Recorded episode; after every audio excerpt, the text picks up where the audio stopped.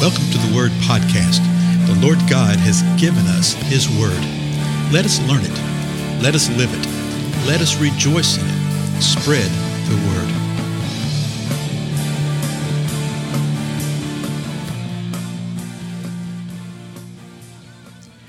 Blessings, everybody. This is Dale. Thank you so much for joining with me on the Word Podcast. Uh, we're drawing to the end of Matthew 24 and Matthew 25.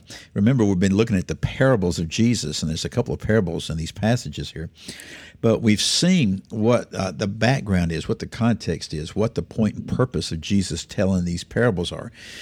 Uh, remember the disciples that asked him questions. When will these things occur, and what will be the sign of your coming again and of the end of the age? And Jesus gives them details and gives them warning about some things. And then he starts giving them pictures. He starts telling them stories. He says, It's like this. It's going to be like it was in the days of Noah.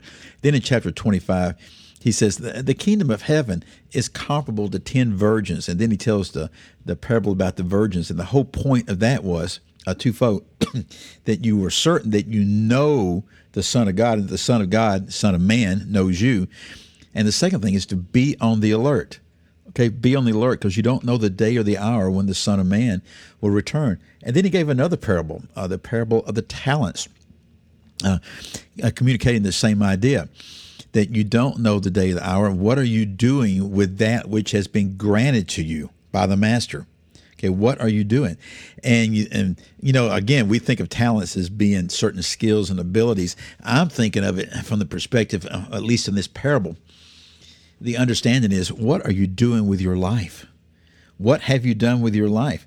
And we saw at the end of this thing right here that when the master comes back, that the two that had done well, the one that had received the five talents and wanted to receive two talents, they had doubled. They did well. And and the master said, Hey, come into the joy of your master. Come with me. Come in here into the joy of spending eternity with me is the picture, okay?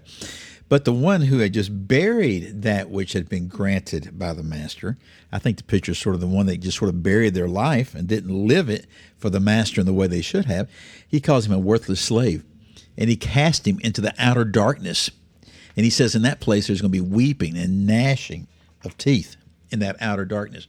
So that brings us up to verse 31. Verse 31 of Matthew 25. And this is a really, really important passage. Uh, Jesus tells us some things point blank, but he gives us another picture here. Okay, another, not a parable per se, uh, but sort of in a story, but a story picture. and it's so often mistaught okay, and misinterpreted. And I'm not talking from a malicious point of view because there's principles here that are uh, extracted that people teach and preach, and that's fine. I understand what they're saying, and there's other portions of the scripture that also support that, but they don't see what the main point is. They missed the main point of this, okay? And so it's sort of a lengthy thing. It goes from verse 31, I think, to verse 46. We may be able to read through it all today. I'm not sure, but we'll see. Verse 31, Jesus continues. He says, But, oh, great. He starts with but. well, but what? he's saying, that's the reason I went back through everything.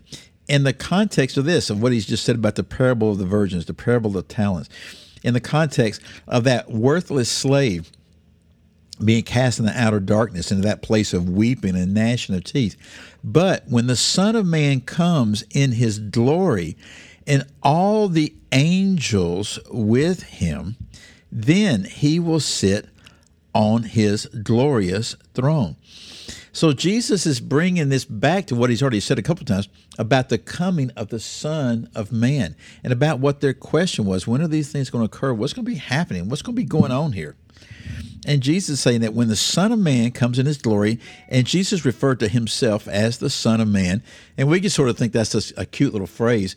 Let me tell you, that was a phrase that every time he said it drove a dagger into the heart of the religionist of the Jewish leadership because it, that Son of Man phrase carries tremendous import uh, based upon what they knew from the book of Daniel.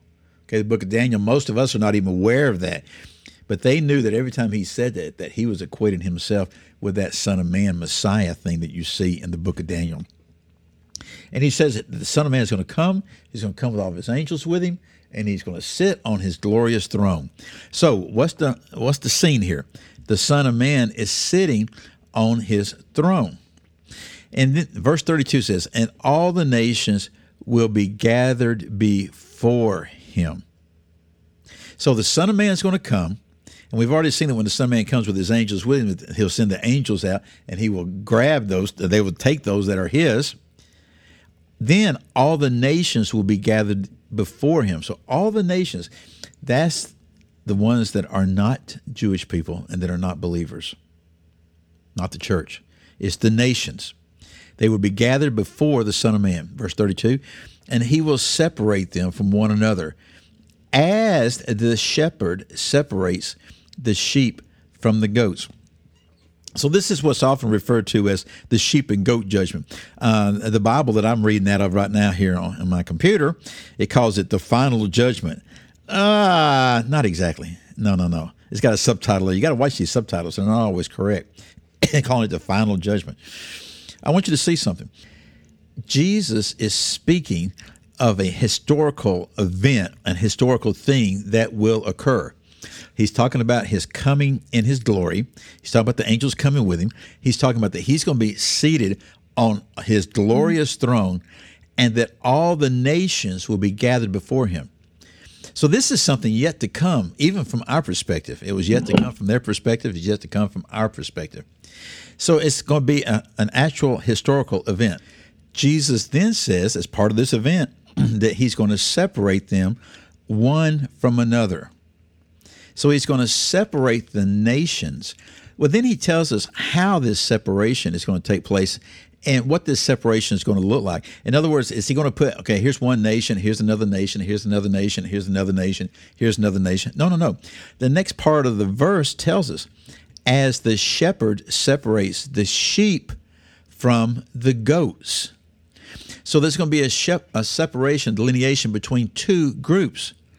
And then this as the shepherd is like the shepherd does. This is where it gets sort of parabolic, like a parable, because he's using sheep and goats as a picture to express what's going to happen with these nations. So the nations will be gathered before him. He's going to separate them. He's going to put some nations on one side, he's going to put other nations on the other side the rest of the sentence we find in verse 33. And he, this is the Son of Man, will put the sheep on his right and the goats on his left. So Jesus is going to be sitting on his glorious throne. The sheep are going to be on his right and the goats on his left. But both the sheep and the goats come out of the nations. Now, this comes in the flow of things, even what we've seen here in Matthew 24 and 25. This comes in the flow of things after the body of Christ has been translated away, what we call the rapture. It's actually after that's taken place. That's really important to keep in mind.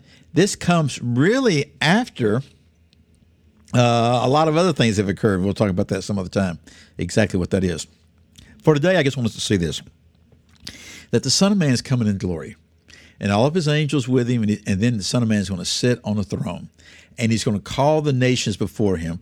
He's going to separate them. He's going to put the sheep on his right, and he's going to put the goats on his left. Mm-hmm. When you see that, when you understand the context, when you understand the flow, when you understand the time when this occurs, it's actually going to mess up a lot of people's theology and what they thought they knew about certain things because you're going to see the grace and the mercy of the Lord being poured out with what He's about to do here in this situation. it is an amazing thing.